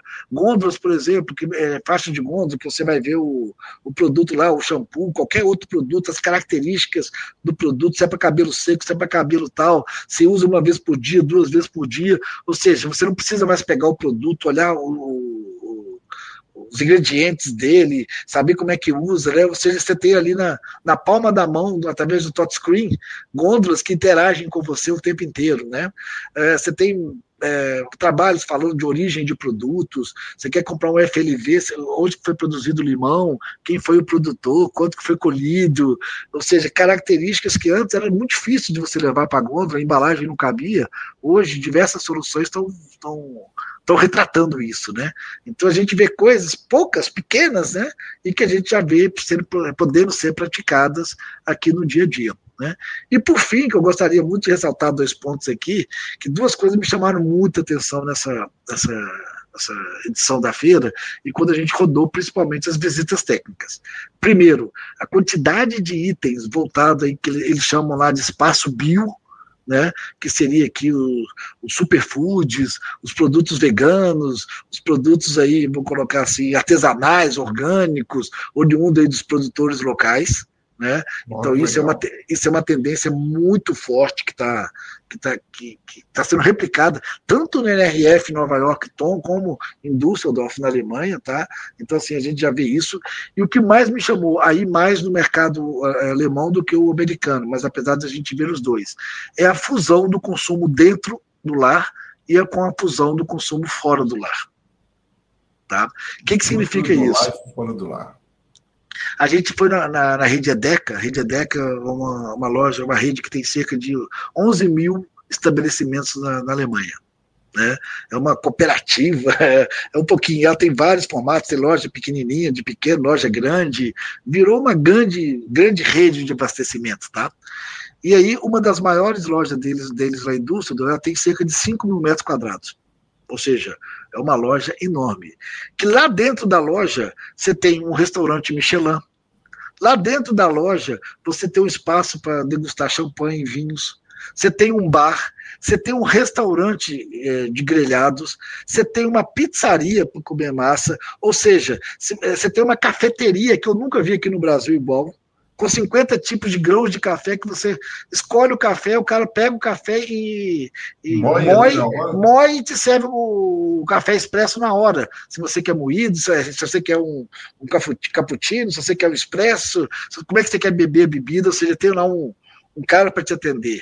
Então, quer dizer, o supermercado, se você quiser ficar o dia inteiro nele, tomar café da manhã, almoçar, fazer reunião, é, estofados, que eles estão chamando de terceiro o terceiro espaço, o terceiro setor, o terceiro ambiente, que é o que você vai para a loja não para comprar, você vai para destressar, você vai para ler um livro, você vai para encontrar com um amigo, você vai para poder passar com sua família. E, e querendo ou não, a, a, o varejo tem essa função, né? A gente vê muito isso, cara. Ex exatamente. Então, assim, na hora que você pega e vê tudo isso, você tem a experiência de compra mudando, né? Ou seja, saindo só do, dos produtos para você consumir e levar para casa. Não, eu posso chegar aqui, eu posso escolher o chocolate, posso escolher o sushi e vou tomar um café aqui enquanto eu estou esperando você chegar na loja entendeu? Ou a gente faz uma reunião dentro da loja lá, vamos, vamos, vamos comer um grelhado aqui, você escolhe lá, tem carne de qual parte do mundo? Essa aqui, faz um, faz um corte dessa carne aqui, a gente leva para lá e ele assa e serve a gente na hora.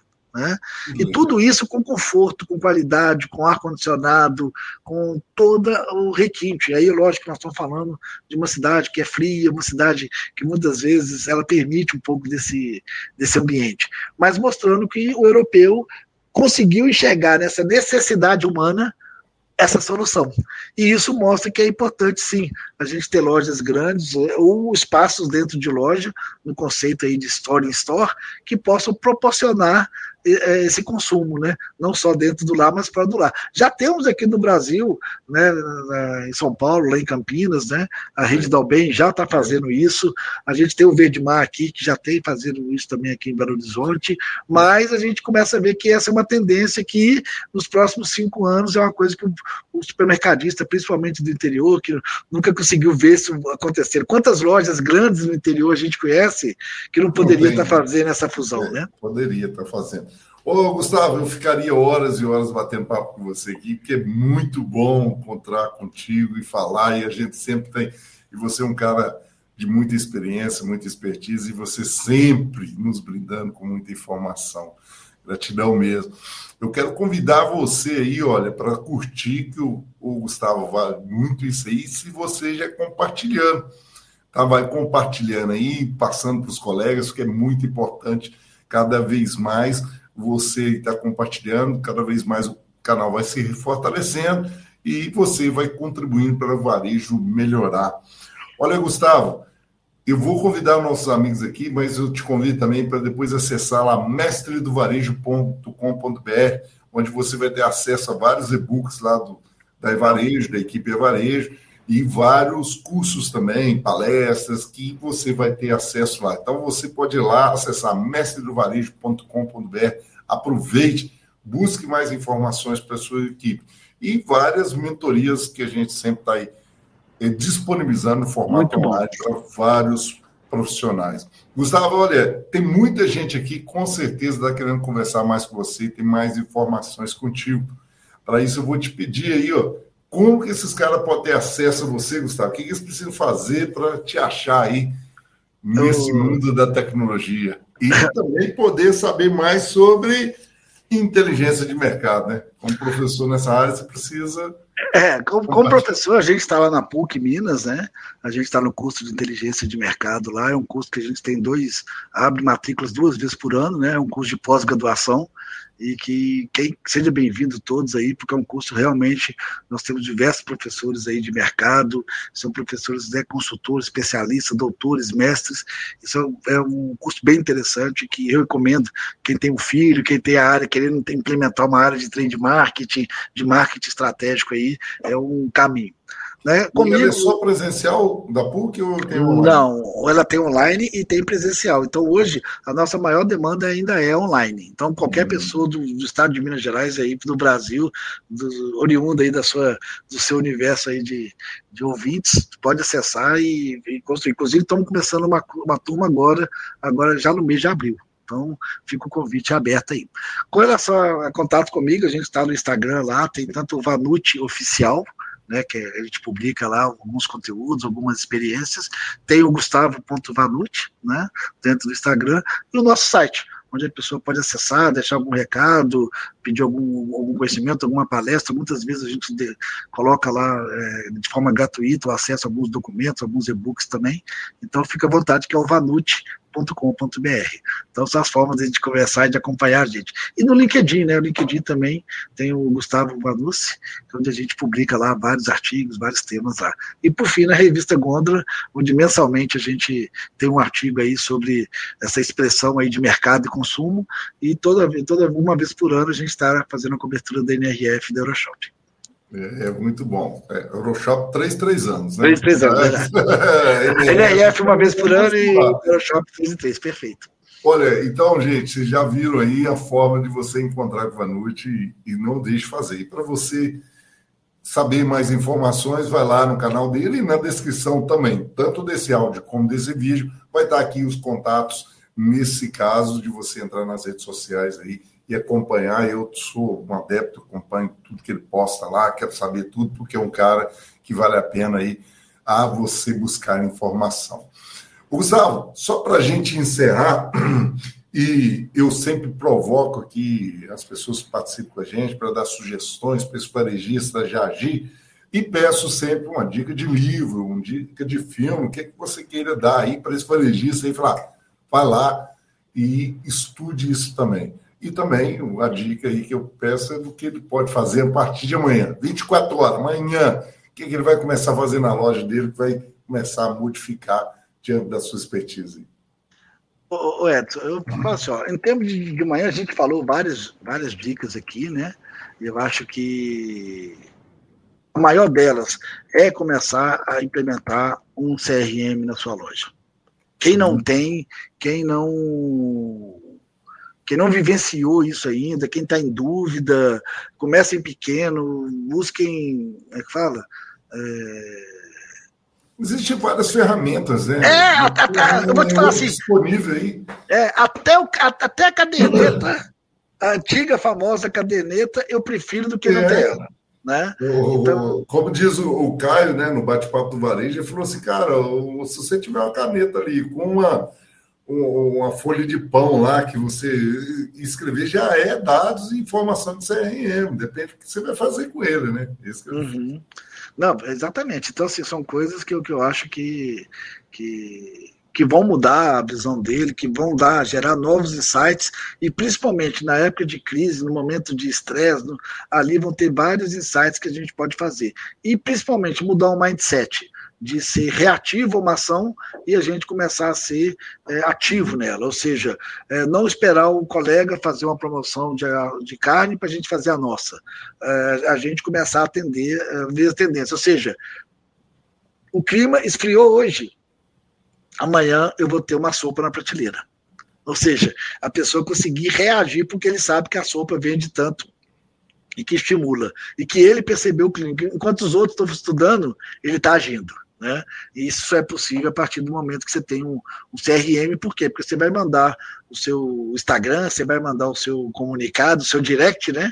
Para aqueles 20, 30, 50 famílias que sempre consumiram sopa nas outras estações do ano. Né? Ah, nos outros anos, desculpa. Então, essa é uma inteligência de ativar o público de acordo com os hábitos dele. E o, o, termo de, de, de, livros, tá?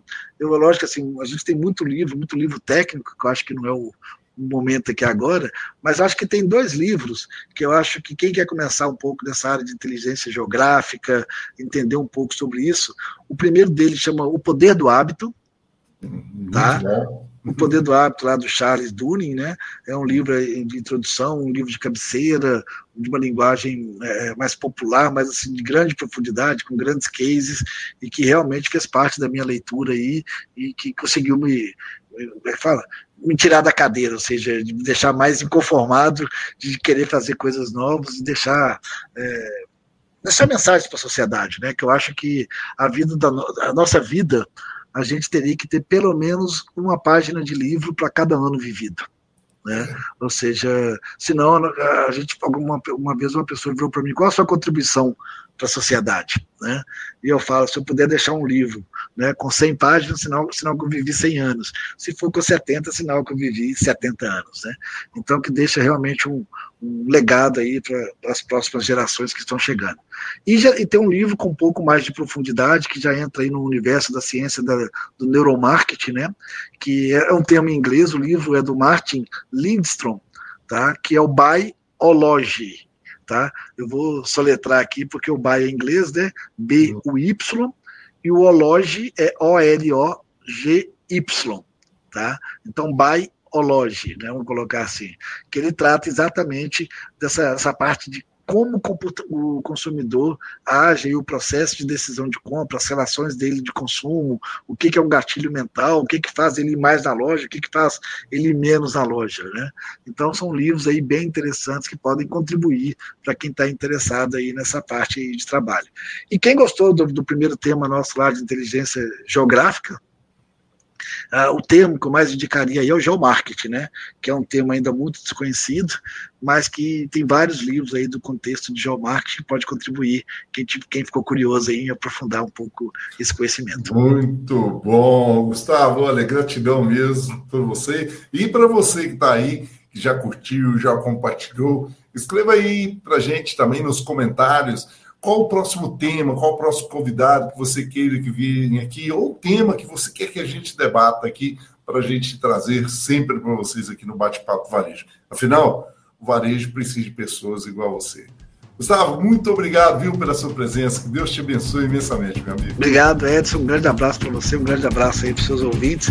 E né, que 2023 seja um ano de virada para todos nós aí, a gente consiga preparar essa retomada em pós-pandemia.